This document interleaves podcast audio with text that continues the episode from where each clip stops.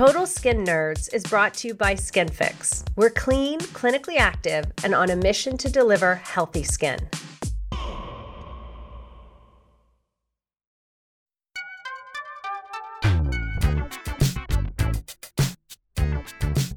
Welcome to Total Skin Nerds. I'm Amy Gordinier, founder of SkinFix. Total Skin Nerds is where I get to nerd out with some of the world's foremost experts in skin. We deep dive into issues related to skin disease, skincare ingredients, diet and lifestyle modifications to support skin health, and even spiritual practices and their skin benefits. I'm truly excited for this episode of the Total Skin Nerds podcast. Today, in season two, episode five, I'm speaking with board certified dermatologist and fellowship trained Mohs surgeon, Dr. Kavita Mariwalla. Dr. Mariwalla has been a great friend of ours at SkinFix for many years now. In fact, she currently serves on our scientific advisory board. Dr. Mariwalla is one of North America's foremost experts when it comes to the skin, how the skin works, and why it reacts the way it does. That kind of knowledge is invaluable during pregnancy when so many things are in flux and our skin can change drastically from day to day. We'll talk about what happens to the skin during and after pregnancy, the kinds of products to use, and the types of products to avoid. We'll touch on melasma, the effects of sleep deprivation, and Dr. Mariwalla will even break some news about stretch marks. Stay tuned, skin nerds. It's all ahead. So, Kavita Mariwalla, Dr. Kavita Mariwalla on the Total Skin Nerds podcast season two, we're so excited to have you. This woman is a machine. She's incredible. I don't know how you do it. You have three boys, you have an incredibly successful practice, you mentor other derms, you work with lots of different people. You're amazing.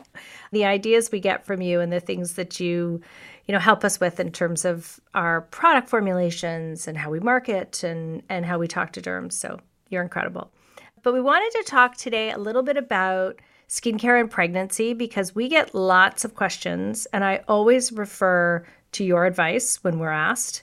And i know you have a pretty sort of strong opinion about which i love about what to use and what not to use and why. So we wanted to talk a little bit about skincare and pregnancy and let the listeners hear from the expert. First and foremost, what is happening to our skin when we're pregnant? What are some of the changes that you see that occur? So, you know, the way I kind of explain it to people is when you are pregnant, your number one goal at all times is just to like bake that baby, right? All the things, just making that baby, you know, come out fine. And that's no small feat.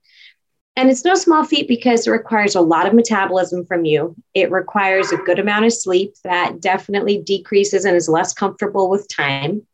Um, and it requires healthy eating habits and it requires like just general healthy habits of exercise, moving, so that your body is strong enough to carry this baby to term. So, what does that mean for your skin? Well, first of all, your blood flow increases overall. Your overall blood volume actually increases in pregnancy because you've got your circulating blood volume and you have to have enough blood volume to circulate around the baby. So that means you tend to get a little bit more red. Some people will say, like old wives say, like, oh, we know you're having a girl or a boy if your face changes or certain characteristics about you change. You get more cherry angiomas, those like little red dots people's moles darken. The same hormone that keeps your placenta intact and gives you that brown stripe on your belly actually makes your moles darker.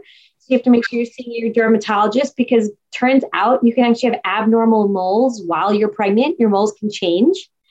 Uh, and then, you know, things grow. So, like you grow skin tags. The good part is your hair grows and your nails grow faster. But your skin can also, if you were somebody who didn't break out, you can start breaking out because it's a change in hormones. You were somebody who used to break out, it might all clear up. Same thing happens with eczema. You can have a, the most amazing nine months of your life, but then afterwards, you know, your eczema will come back, and psoriasis is the same way. So think of pregnancy kind of like an inflammatory state. It's a beautiful thing because you're making a baby, but there's a lot that your body's trying to do 24 7 to keep this little human alive in you. And so I tell people don't add stuff. Like now is not the time to be worrying about, you know, your wrinkles and your volume loss. Just bake that baby. That being said, I don't think that means that when you're pregnant, you can't enjoy things and you can't, you know, partake in luxurious self care, especially as the months go by. Sometimes, like, all you need is like a calming, soothing bath to just get it all together. Yeah. So, speaking of baths, how do you feel about essential oils and pregnancy? So, it depends on the essential oil because, as it turns out, some essential oils can actually induce labor. So, you want to be really careful with that, um, especially if you're using it in different parts of your body. But, like, um, you know, it's not unheard of for people to try to induce labor using certain essential oils in you know certain areas of the body so you've got to be careful with that and remember that essential oils also depending on where you put them on your body can elicit an allergic reaction. So if you're somebody who's never used a essential oil before now's not the time to start.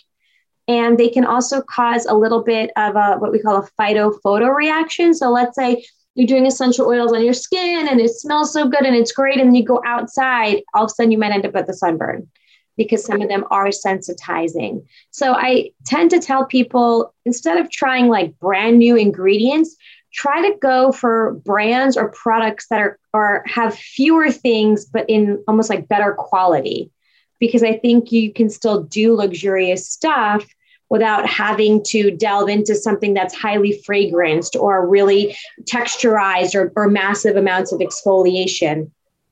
Now, if you're using essential oils before you get pregnant and are not having any sensitivity, is it safe in most cases to continue to use those? Yeah. Okay. Pregnancy doesn't typically make you more sensitized. Okay. You guys should, you know what I mean? Like it's just one of those things where if you've never been using it before, now's not the time to dip into like the lavender essential oil for all of your hair care needs or like the pumpkin seed oil for your hair care needs. Because if you've never done it before, you don't need to do it now. Okay. Got it. So now let's talk about the belly a bit because you have talked about this in different articles that we've read and talk a little bit about taking care of the skin on the belly because it's obviously being stretched and and can end up with stretch marks and what would you recommend someone do to really keep that skin supple and healthy and try to avoid if possible stretch marks which I know aren't always easy to to avoid so I am, this is something near and dear to my heart because I do think stretch marks make people feel gross. They make them feel like, oh my God, now my whole body is ruined. And like, what am I going to do? And to some extent, they're inevitable. We have these wives' tales in our heads that, like, oh, if I just moisturize a lot, I'm going to avoid stretch marks. That's not true. So the, the predilection towards a stretch mark is actually hereditary the question is like how you know obviously if you gain an excessive amount of weight you're going to stretch. Your skin's literally going to stretch around you. And what happens in the stretch mark is the elasticity or the elastic fiber loses its integrity. And so the skin literally stretches and that elasticity because it's not great kind of like breaks down. And so the result is that you get this stretched or like thinned part of skin and people would say, like, oh, you can't undo it. You can't undo it. Well, you can make it look softer with topical agents after pregnancy. You can definitely do things to make the texture look better, but it won't ever be the same as normal skin again. And that's kind of like that finality of it sort of stinks. Like it feels oh my God, now what? And it's a source of, like, I think a good amount of sadness for people, especially if you're somebody who had, like, you know, a normal looking belly before, and then there's nothing you can do to really prevent it. And then you have it, and there's like not a lot of great options for afterwards. So I think because of that feeling of like just hopelessness, people try a lot of stuff and they're willing to believe a lot of things that will prevent them. And so that's why you get this whole kind of like myth of, oh, if I use this cocoa butter or this body butter or this shea oil or whatever, that my stretch marks won't happen. Some people just have good luck and some people don't. And so I like for me, I'm somebody who I had terrible luck. I had like the cutest belly. It was perfect. And then at eight months, I was like, oh, I'm itchy. And there was like, it was as if overnight I was like, oh my God. And so now, will anybody ever see my belly in a bikini? Of course not. Is that like the worst thing that ever happened in the world? Would I trade my kids for it? Of course not. But does it like still sometimes bum me out? Of course it does. Like, you know, you feel like you lose a part of you in order to have your children. And it's almost like an always visible marker that that's happened. That being said, right, I think there's a lot of ways to smooth to smooth them to make them not look as obvious. And I kind of am all about the this sort of empowering movement of like they're your tiger stripes, you know, like they're the they're the marks that like you've created a human and you are here to tell the tale of it because that's a pretty crazy, awesome thing. So I think there are things that happen to moms with their bodies that in pregnancy are just tough to accept sometimes, but know that even though people don't always talk about it, every single woman who's had a child has had something that afterwards you're like, wait. That's not the same. That didn't go back to where it was before. 100%. And I think the body positivity movement on Instagram has actually been really, you know, positive. Yeah for people to show people that like this is what my belly looks like is good. Like you're I'm not I might not like flaunt it in a midriff, but if you want to, um that's amazing. As a dermatologist, you know, I see bodies all day long. So to me, like it all is normal. That doesn't phase me. I don't think anything's weird about it. It's great. But for a lot of people, they don't see, you know, women's bellies all day long. So they're kind of thinking, oh my gosh, I'm the only one who has this. So I'm a fan of people you know, having talking talking about it, showing their bodies, showing people what it looks like, and being able to do that. So, but again, I think moisturizing is really important. I think that, you know, making sure that everything is kind of like healthy and safe is a really good thing. Now, you talked about itching. So, when you feel that itching, does that typically mean things are starting to stretch? Is that what yeah. why we get itchy? Okay. Yeah. So I think that's also why people find that moisturizers help them because, you know, if you keep, there's one concept that if that elastic fiber gets weakened or like loses its elasticity and stretches, if you can keep it hydrated and your skin barrier, right, which we know a lot about, stays intact, and you don't have as much inflammation, can you have a decreased sort of length of that stretch mark or width of that stretch mark? And I do think that that's true. So, what I would tell people is the presence of a stretch mark or getting a stretch mark is a little bit genetic. So, don't sweat it, but that the extent to which it happens and the depth and length of that line can sometimes be modulated by really good um, hydration and moisturizing. Okay. And would you recommend using products for eczema if you're itchy? Things that have sort of colloidal oatmeal, sweet almond oil. So I love colloidal. So, you know, I know that those products are marketed for eczema, but what I would actually encourage people to realize is those ingredients are sort of universal as skin soothers. So I love colloidal oatmeal as a skin soother.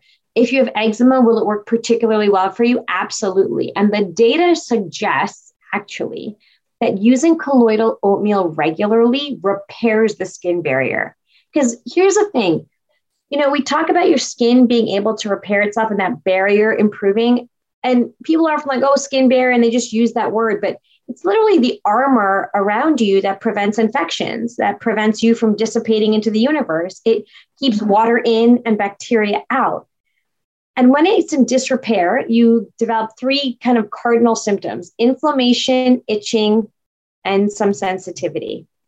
So, sensitivity, itch, inflammation, redness are all signs of a disrupted barrier. The extent to which that happens can be eczema, but if you back it up a little bit, you could just end up with sensitive skin or just skin that itches every once in a while. When you're not hydrated, not only does your barrier not recover or repair itself, but it does it in a slower way. So, hydration is almost like putting the glue back in the cracks, like repairing it with a mortar, but also speeds the kinetics of skin barrier recovery. So now, stay with me on the journey for a second. You've got something that's hydrating, and it's got colloidal oatmeal, and it's got sweet almond oil. So now you've got something that just alone is going to speed recovery, decrease itch. Colloidal oatmeal is going to advance the skin barrier repair mechanism, and sweet almond oil is, has enough of a humectant and oil in it to really help nourish and moisturize the skin. So now it's like, it's not just any moisturizer, it's like plus plus. And so for me in pregnancy, those are the kinds of products you want to look for because it's still luxurious and it doesn't have to have all these new ingredients. I've never heard of anyone being allergic to colloidal oatmeal, actually. So you don't have to venture out to all these crazy things. You can do something really good for your skin So it's fewer, better ingredients. And that's the kind of thing I like to steer patients towards in pregnancy because now you're like ticking off all the boxes of ingredient story, why it works. And hey, like I'm pregnant, I don't have to worry about it being toxic for me or bad for the baby. Awesome. And FDA approved to treat the itch and irritation associated with eczema. So perfect for an itchy, stretching itchy pregnant belly. Yeah. Itchy belly. So itchy let's belly. talk about dark spots because melasma and that dark line you get on your belly. Clearly, I had the mask of pregnancy when I had both my kids. I'm very prone to melasma. So, what do you do if you can't? What can you use, or is there anything you can use while you're pregnant to treat melasma, or should you just ride it out and wait until you're you've had the baby and you're done breastfeeding, and then and then do something about it? Well, it turns out that the number one thing you can do to treat melasma is use sunscreen. So that you can do any time of year uh, in any condition that you're in. But the actual things that we use to lighten pigment, I always tell people to just hold off because you know, you know, while you have to disrupt that tyrosinase pathway for the melasma, some of it, even though it's hydroquinone free, mm, there's something about it that I don't love my pregnant patients using. So I tell them definitely use sunscreen, but afterwards, um, and you can do it during breastfeeding, you can go ahead and start using agents to help lift that melasma out. If you want to wait till after breastfeeding, no problem. But I don't have a real big problem with um, ingredients that are going to help lift pigment during breastfeeding. But during pregnancy, then again, this is just my being like a super conservative person, you know, following my mantra of just bake the baby. You know, I tend to tell people to go easy on skincare for that, but sunscreen, sunscreen, sunscreen all the way. Okay. And how do you feel about chemical versus physical sunscreen during pregnancy? You know, I'm somebody who I like to meet patients where they are for their sunscreen use. And so if you said to me, well, do you think that you can get absorption of chemical sunscreens? I want to just point out that the, that that came from an FDA study that was a max use test. And what that means is they were trying to use as much sunscreen as possible in a maximal way to see if anything gets absorbed. That is the definition of a max use test. So, what they did is they had some volunteers, they put them in a room without any sun, right? So, already, like the actual mechanism of a chemical filter is being hindered because when UV hits it, that filter starts to degrade. But you have no UV in this room and you slather it on them. You didn't put it on, somebody else put it on for you. So they're using the like exact amount that one uses every two hours. And I will tell you, there's not a person on the planet who uses sunscreen like that. It's for like three days. And then they're like, oh, can we measure any of it in your body? Like, you know, so there are a couple that showed up in, in tiny amounts in your bloodstream. Well, yeah, it's a max use test. Like that's what it was for. So I think that to step back from that, if you say to everybody, oh, chemical sunscreens now can be found in your body, in your bloodstream, but then you have a whole population like my skin tone that a lot of physical sunscreens just don't look good. I mean, there's a couple maybe that absorb okay and they look fine, but it's not like it looks great. It's not like it looks really like my skin tone. It always leaves a little bit of a cast. So you're you're kind of already telling people, well, this chemical sunscreen is no good, which that's not true, and you can only use a physical sunscreen, which will make you less likely to use it because it doesn't look good on you. Well, how are you doing anybody a service in that way? We know that the sun causes skin cancer. We know this. Does every use of a sunscreen get absorbed into your skin? It absolutely does not. I've never, and I've been doing this for a very long time, there's never been a reported case of a carcinoma caused by the use of sunscreen. That has not been reported. So, again, I think it's important to always keep these studies in mind and what gets picked up in the media. And are we now starting to examine the sunscreen ingredients more? Absolutely. But why is that? Well, because they weren't tested to this extent 25 years ago, because the types of testing we did 25 years ago weren't what we have now. So I think we have to kind of keep things in balance a little bit. And when it comes to sunscreen, again, as somebody who does skin cancer surgeries all day, I mm-hmm. am somebody who truly believes you got to meet patients where they are. And if you're not going to use a physical sunscreen, then you know what? A chemical sunscreen is better than doing nothing because the idea that you're somehow not going to go outside is not going to happen. Or get a glare through your window or yeah. Even, yeah, absolutely. Well, I think that's that makes sense. I mean, as you say, you're on the front lines. You see people all the time and we don't certainly don't want don't want to get skin cancer. So let's talk about acne during pregnancy and you know topicals and ingestibles. What is your protocol if one of your patients comes to you and they're pregnant and they're taking ingestibles for acne or they're using topicals? How do you rework the the protocol? Yeah, so most of the um, pills or orals that are used for acne are not really safe in pregnancy because a lot of them revolve around antibiotic use. So I'm a hardcore, like, don't do it um, person. And we actually, before all our acne patients get treated, we always ask, you know, are you planning on having or uh, starting a family or, or what's that plan? Just so that we can, you know, cater around it. And we tell them the things that we're giving to them. Just make sure you don't get pregnant when you're using it, et cetera, et cetera. So we do that on the medical side for sure. Now, what happens is you can't control what people use over the counter. And there are retinoids that are available over the counter. And so for a long time, we said, look, you shouldn't be using a retinoid in pregnancy. And the company that went and got FDA approval for it to be sold over the counter was like, well, there's never been a case of a problem with a pregnant woman using a retinoid. And it's like, but that's because doctors don't write that because it's always been by prescription. So they got approval. I'm very careful to tell patients not to use retinols or retinoids during pregnancy. Is it going to lead to horrible things? You know, I don't think so, but I wouldn't do it. You know, it's just not considered safe. The other thing is that we used to tell people don't use benzoyl peroxides you can do a, a basic wash. Just don't leave it on your you know whole skin. Salicylic acids are out in pregnancy but interestingly you can use the glycolic in pregnancy. You can use azelaic acid in pregnancy. I love azelaic acid but you definitely want to stay away from like the bhas and that kind of thing. Um, but azelaic acid is great. And you know you can use a benzoyl peroxide wash. And then i don't mind the led lights during pregnancy either um, I think like those blue lights for acne um, are quite good. And then I always tell people, you know, go see your derm because there are certain things you can do that are out of the box for acne that you wouldn't necessarily think of as an over the counter option. And are there any issues as far as you can tell from any of those acne topicals or ingestibles if you're if you're trying to get pregnant? Should you stop using them even if you're sort of thinking about trying to get pregnant?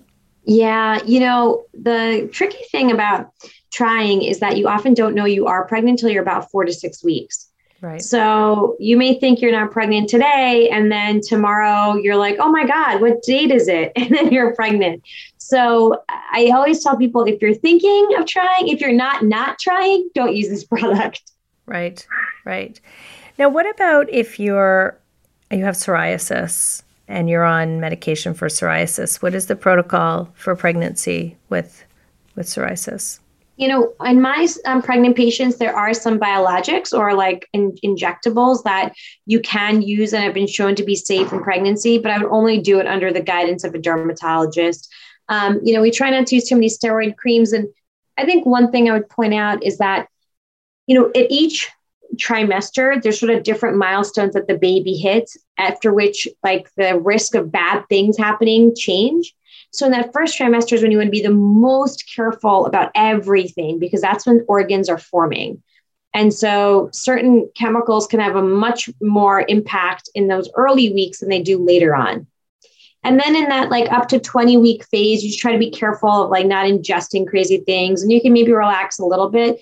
And then once all the organs are formed, which are about 20 weeks, then you can kind of do a little bit more than you might otherwise in terms of medications. Like after 20 weeks, I will, if somebody really needs it, I'll give them a topical steroid for a short period of time. Um, you know, but before then, I'm like, no, no, no, no, no. And that's when we do use a lot of the sort of like topicals under occlusion. I'll do certain moisturizers I love with saran wrap. Um, you do these like cold to um, damp dressings. So, like I tell them, wet pajama, dry pajama. So they'll take a pajama, top and bottom, make them damp, and then uh, with warm water, rinse it out. um, and then put that on the skin over an emollient that they've layered on. And then they put dry pajamas on top of that. So then everything dries and like they leave that on for about 10 minutes, everything dries, and then their skin gets a lot better. So that itching improves, everything else improves. Because it's like a, a moisture level, it's almost it creates a little humidity barrier in there. So let's say I take my like, and I love that for hands too, right? Because pregnant women, they're they're always washing their hands and stuff like that. I mean, all of us are now, but for hand dermatitis, I do wet sock, dry sock. So I'll take someone's 911, for example, which I use a mm-hmm. lot for many things. It's like my Windex. But so, like, I would tell them to layer the 911 on, you know, put that everywhere, then put a damp sock on, then a dry sock on, and just sit like that, watch a movie. And when you take it off, your hands are brand new. And I do that for children, I do that for pregnant women. You know, you're you're using the elements of skin barrier, right? So you've got an emollient, you've got a humid layer that you've created, and then and then occlusion. So you're driving water through a barrier to improve your barrier repair, and then it gets trapped by the emollient on the. It doesn't escape then. Love that. Now, is that something that you do just as needed? You know, a couple times a week, if just to kind right. of keep the skin healthy and and if you if you really need it, I actually tell people to do that like three nights in a row. I, have never had somebody who's needed it more than three nights in a row. Okay, that's amazing. That's something easy to do. Yeah. Um, now, what about vulvar skin? What goes on? It with... changes a lot. Yes, a lot. So there's a lot of swelling, and actually, it's like the one thing I will say that people are so hesitant to talk about they're like, what do you mean? What do you mean it's going to change down there? And I'm like, oh, all the things, like all the things. Just I, wait. Just wait. And I feel like the reason people don't talk about it is because we'd be scared to death to actually have a child and like the world would not be populated. So there's the things we talk about. They're like, the baby's so cute and it won't be that bad. And then the things nobody will tell you because you're like, I'm not having a baby. Have you heard that's going to happen? right. And then you're in it, you're like, oh my God, now I have no choice. I have a baby in me. I have to get it out of me. Like, holy cow, now what? You know, so during pregnancy, that skin can actually darken, it can change color, believe it or not. And it can swell, like the way that your legs swell, can so can the vulvar skin. And then that can make it feel really itchy and sore, like almost like you can't sit properly because you're just like uncomfortable. And when that vulvar skin swells, the itching is, you know, pretty intense. And that's not exactly a place you can scratch, you know, when it feels itchy. In public. yeah, I mean, in public. but you might, you know, it might feel like the pregnant lady's confused. But I, that happens to a lot of people actually. And then post delivery, oh my gosh, it's like so swollen, so sore. And if you've had an episiotomy, it's like you have to do wound care. And then remember, your bodily functions go through that zone front and back. And so you're like, oh my God, how is this ever going to be okay? So those first six weeks post postpartum in, you know, the vulvar area are like brutal for most people because they don't really know. No one's ever taught them how to take care of that area when it doesn't feel fine because most of your life it feels fine. What's there to do? Exactly, especially at the age at which you'd be having babies, most likely. Wait until menopause, then everything changes again. Everything changes again. But what do you recommend people do to take care of the vulvar skin during pregnancy, but then in that really critical postpartum period when you, as you say, you're in wound care and you're being exposed to all of the things um, yeah. at the same time? How do you? And you're it? like wearing a diaper, and you're like, I didn't. This is not cute. I mean, they make those like pads, they're like the size of your head. And you're like, what am I doing with this? And then all of a sudden you're like, I need three of these. Like, oh my God. Right? Like, what? and the underwear and all the, th- it's all the things. But so that's why I'm glad we're talking about it because I don't think anyone ever tells you. Like, it's not a conversation your girlfriends are having with you. I think it's really important to choose a cleanser wisely it's not just like a soap in your shower kind of thing. I think it's important to use a, a balance, a pH balanced cleanser. Um, I think it's important to make sure that um, you know you're moisturizing in that area too. That skin is swollen; it's just gone through surgery, um, and then when it after the swelling goes down, it gets really dry and flaky, and that can be itchy. And without you realizing it, you're scratching, and you can create a, a sore or cut. So I think just like you would do if it was like that kind of thing on your arm, you got to do something specific for that area too. And you know, I, I think Sweet Spot Labs does a great job creating, you know, curating a line of products that don't make you feel weird for using them and that also are very gentle on skin so that you can use them without feeling like you're using, you know, like the summer's eve from like the time of your grandma. Right. And, you know, I think a lot of the ingredients and some of the products that were created a long, long time ago were quite irritating uh, when I had oh, babies. Yeah, they were like acetic acid, like things you would not put on genital skin at all. You know, I think people are like, oh, just use whatever you have at home, like just use your shampoo. And I'm like, no, no, no, no. We do not use the shampoo in that area because um, that's not something you do. You know, already your hormones are changing. So the pH in that area is changing. And the worst thing that could be is like you end up with a vaginal yeast infection postpartum because you just like didn't take care of anything the right way. And then you're really unhappy. Yeah, then you're really unhappy. So talk about supplements. If you're not really able to take a lot of the, you know, Eh, products or sorry, you're not able to take a lot of the prescriptions you would normally take for acne or perhaps psoriasis or eczema, are there supplements that you would recommend to support skin health in pregnancy? So the thing that's like a little weird about supplements in the United States is that they're not approved by the FDA. They're not regulated by the FDA. So you don't really know what filler is in that tablet or what other byproduct is in that tablet. So I say use your prenatal vitamins and then get your supplements, your vitamins, and your nutrition from food that you consume and cook. So don't have a ton of processed foods because that's not good for you and it's not good for the baby. And so, yeah, it's going to take more time, but like take the time to chop the carrots, take the time to like get the green beans, get the spinach, get the things that are all the different colors of the rainbow. My husband has a good saying for, you know, he's a cardiologist and oftentimes he has to meet people after they've had a heart attack and they have to talk to them about, you know, healthy eating and stuff like that. And he said, you know, the most, the thing that happens with most people is once they have a heart attack, it's that like shot across the bow and they get terrified and they eat super healthy and then they lose all this weight and they're super fit. And they come back two years later and they cannot maintain it. So they get a year, they look amazing. And two years later, they're like back to, you know, not doing the greatest. So what happens? And he's like, you know, for the most part, it's because we've never, as a society, we don't really train ourselves or our kids how to eat proportionately correctly. In other words, he tells his patients, half of the plate is for me and half of the plate is for you.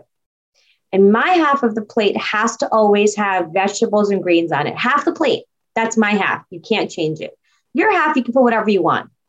You want to have a filet mignon? You want to have whatever? That's your half of the plate. But my half has to have three colors and one of them has to be green. And it turns out that if you kind of think about that same way in pregnancy, you will get all the nutrients and vitamins that your baby needs. I'm a big fan of folic acid, you need that.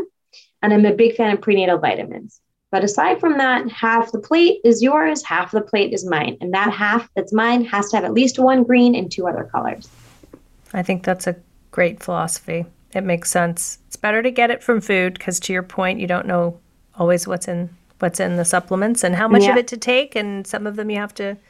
Yep. No, I think that's that's great suggestion. Um, so now skincare issues postpartum when you're not getting sleep, and mm. maybe you're not necessarily eating so well because you're busy and you've got a new baby and you're just sort of grabbing things on the fly. Do you see skin issues? And maybe because your hormones have started to fluctuate do you see things flare after pregnancy?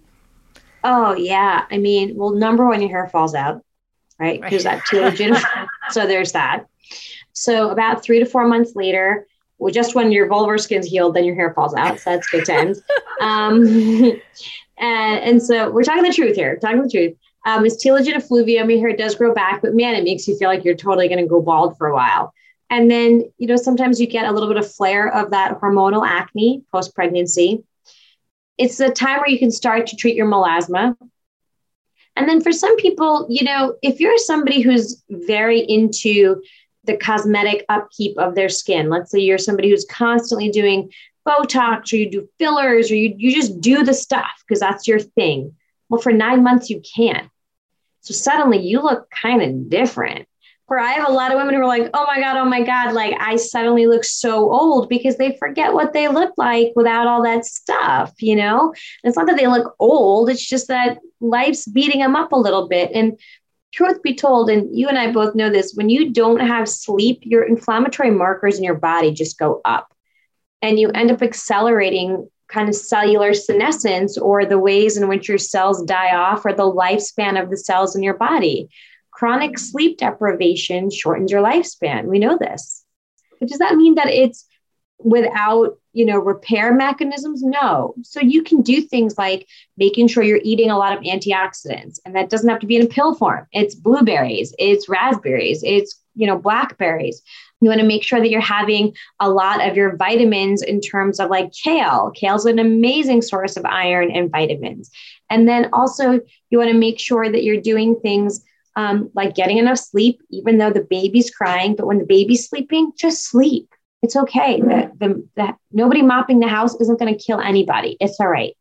And so I think there are things that you have to really prioritize, and your health and the baby's health and those critical first months is really part of it because also when you're sleep deprived, like your mood, you're crankier, and everything feels a lot more overwhelming and um, stressed out than it might be if you just had a good night of sleep. So true. I'm a big sleeper. My kids laugh at me because I'm always at them to get more sleep, and I love to sleep. It's it's yeah. so important. It's when your body does its repair mechanisms. It's when your brain allows itself to like expunge the crazy things in the day and sort of reset. Um, but I don't think enough of us give it credit. I love to hear it. I'm a big sleep fan. So we had a couple of questions from our listeners. One asked, What about the belly sheet masks that are available? Do you think they are effective? I mean, look, I think it's like fun, right? You'll do things that make you feel good. But a sheet mask is only going to extend not even past the epidermis. It does nothing. But there's like something funny about putting a big thing on your belly and just sort of laying there. And okay, if you like it, do it. But it's going to, it has zero impact on your skin or stretch marks. Okay. And then last question from our listeners is how can I treat dermatitis flare ups while pregnant? And you sort of commented on this, but specifically, what would you, no steroids? but what would you recommend so for a dermatitis flare up? Think about all the steps in your skincare routine and how you can add hydration to all of them. So you have to use some water, right? Because like you have to take a shower. But can you do a hydrating skin oil? Can you do a hydrating foaming cleanser? Can you do an oil cleanser? Can you do an oil immediately after you step out of the shower? Or can you use a a lipid rich, ceramide rich cream to put right over your damp skin the second you get out of the shower. All of those things are yes. Then at nighttime, when your skin is dry, what can you do to hydrate it? Do you use an ointment in certain areas of the body? Can you use an eczema balm? Remember, balms are anhydrous. So they're not super sticky. They absorb really well. And can you use that in areas of your skin and your face and your body? Absolutely. Just because something says it's for face doesn't mean you can't use it on your body. Same way, if something's for your body doesn't mean you can't use it on your face. I was actually interviewed in a magazine about um, hand cleansers. And I said, my secret actually after a day like today is to use the Skin Fix face cleanser because it's so hydrating for your face that why I'm going to use it on my hands because it's the only thing that keeps my hands intact. And considering how many people I have to see all day long, that's really important. I don't want to have breaks in my skin barrier because I can get an infection. Okay. So lots of great suggestions for dermatitis when pregnant. I love also the pajama recommendation. Lots of things you can do when you can't use your steroids to make sure you're keeping that skin barrier intact and hydrated and healthy. Well, this was amazing. I love the fact that you went there and that we talked about things that women don't often, as you said, hear about. Well, you know, I think like, yeah, I mean, here's the thing. I think you and I are very open about explaining to people the reality of of their skin and that's just it's all natural, it's all normal. But if nobody talks about it, you think you're the only person in the world who's having it. And then it's not like you're going to call your girlfriend and be like, Did you know this happens to your vulva? Like, no one's saying that. But now you have two women on here that are like, You know what? That looks crazy down there afterwards. Just don't look and wash with this. like, take this, thank me later. yes, nurture the vulva. She's been through a lot. boys, I know a thing or two. Yeah, yeah. No, this was really helpful. Great content. I mean, as I said, we get so many questions from women when they're pregnant about what they can use, what they can't use. I think there's such good information in here about what you would recommend and, and what you know we need to avoid during those nine months to keep the baby baking in the belly safe yes. and happy and healthy. It was such a joy. I know you've had a crazy long day, surgery, patients. So really appreciate you doing this, Kavita. Oh my gosh, I love being um, able to do this with you. Thank you so much for inviting me to this awesome podcast series. I think you do such a service to get real people talking about real things, but then also just with the skincare line, there's so many good products. And honestly, over and over again to see the success of it, it like warms my heart because I just, I know that I use it so much myself. So to see other people recognizing how good it is, it's a great thing. Be sure to follow Dr. Mariwalla on Instagram at Mariwalla Dermatology. That's M A R I W A L L A Dermatology. What an amazing conversation with Dr. Mariwalla. So many insights into pregnancy and how the body and skin change during and after pregnancy. I'm always so grateful to Dr. Mariwalla for sharing her deep knowledge of the skin with us. It's invaluable, and I always feel so much smarter after our conversations. Here are three things that really stood out for me in our conversation. First, I was intrigued by the idea that pregnancy is not the time to start using a new product or new ingredient, including and especially an essential oil. Just because a product is marketed as a pregnancy product doesn't necessarily mean you should switch it up at this time when the skin can be extra sensitive. Second, I'm a huge fan of sleep and the incomparable benefits it has both on your skin health and overall body health. I didn't know that sleep deprivation, as is naturally common during and after pregnancy, increases your inflammatory markers and can actually decrease the lifespan of your cells. Third, it was interesting to learn that the predilection towards developing stretch marks during pregnancy is actually hereditary. But that doesn't mean you shouldn't moisturize, moisturize, moisturize, and maybe even give Dr. Mariwalla's wet pajama, dry pajama routine a try. Thanks for listening to this fifth episode of the second season of Total Skin Nerds. We'd love to hear from you and would be so grateful if you could take a moment to leave a review. And please subscribe to the show on Apple Podcasts and Spotify or wherever you listen to podcasts. Total Skin Nerds is produced by Rob Corso, Casey Kahn, and Howie Kahn for Freetime Media. Our theme music is by John Palmer. Special thanks to Lauren Fonda, Amanda Knapman, Megan Collins, and Carmine Montalto. And I'm your host, Amy Gordinier. Till next time, Skin Nerds.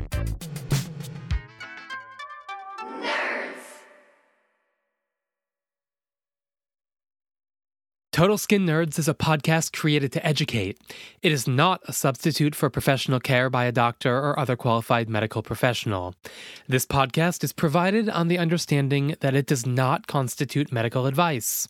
If you are looking for help with a skin concern, we would encourage you to seek the advice of a board certified dermatologist, functional medical practitioner, or other qualified healthcare provider. You can find a registry of board certified dermatologists in the U.S. at Find find-a-derm.aad.org and in Canada at dermatology.ca. For a registry of qualified functional medical practitioners, you can visit ifm.org. Thank you so much for joining us on this episode. We hope that you enjoy listening to Total Skin Nerds as much as we enjoy making it.